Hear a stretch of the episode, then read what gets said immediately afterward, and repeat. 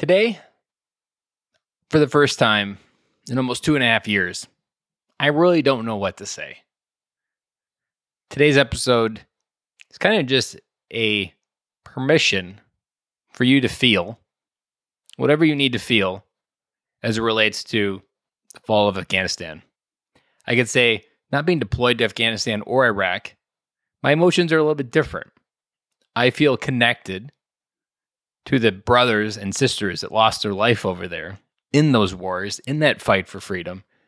And then to see it kind of all fade away, I don't really have the words to articulate it yet. And so that's why I say for the first time in two and a half years, I don't know what to say. I don't know what to feel. It's a very interesting place to be. And so today's episode is just a permission for you to slow down, acknowledge whatever happened in your life over there, or maybe you're in my boat where you never went, and just give yourself permission to feel what needs to come through. That's kind of what I've been doing. Reading some articles, processing some feelings, thinking about different stuff, going to people that I trust and asking them how they're processing this and learning through that, taking some of the tribal wisdom of group thinking and figuring out what are some common threads that I could add into my thinking to help me through this?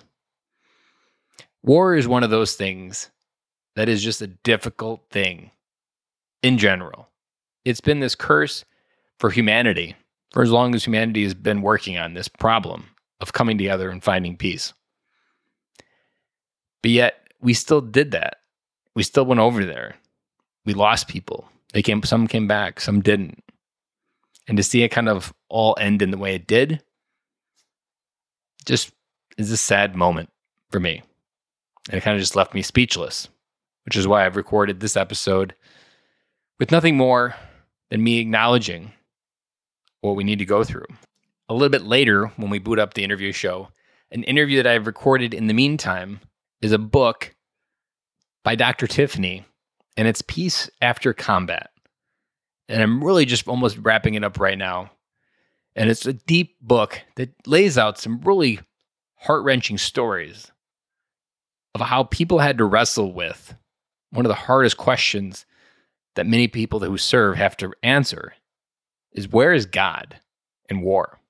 And how does he show up?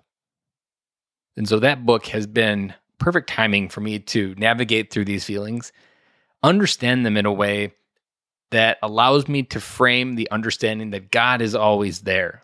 God is love. God doesn't command other people to hurt us. It is their free will that they're using to inflict that upon us.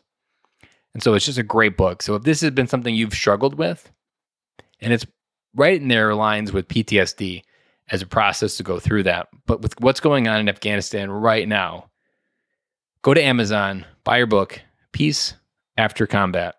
And it's essentially how do you navigate the hard questions and relationships with God after you've seen and maybe completed some of the atrocities that you have to carry for the rest of your life, whatever it may be. I encourage you to check out that book. Her episode will be coming out in September.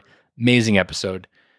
And man, it just speaks to exactly this feeling that I feel right now that doesn't yet have words, but still needs to be felt.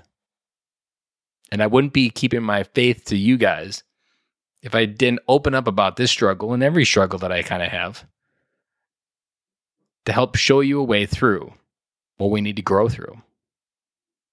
So, guys, I hope that you have an amazing weekend. I hope that the events within Afghanistan crumbling doesn't hold you back too hard and it doesn't get you tripped up too much. Just know you're not alone. We're all feeling new feelings find people to reach out to. I'm back again with you guys next week.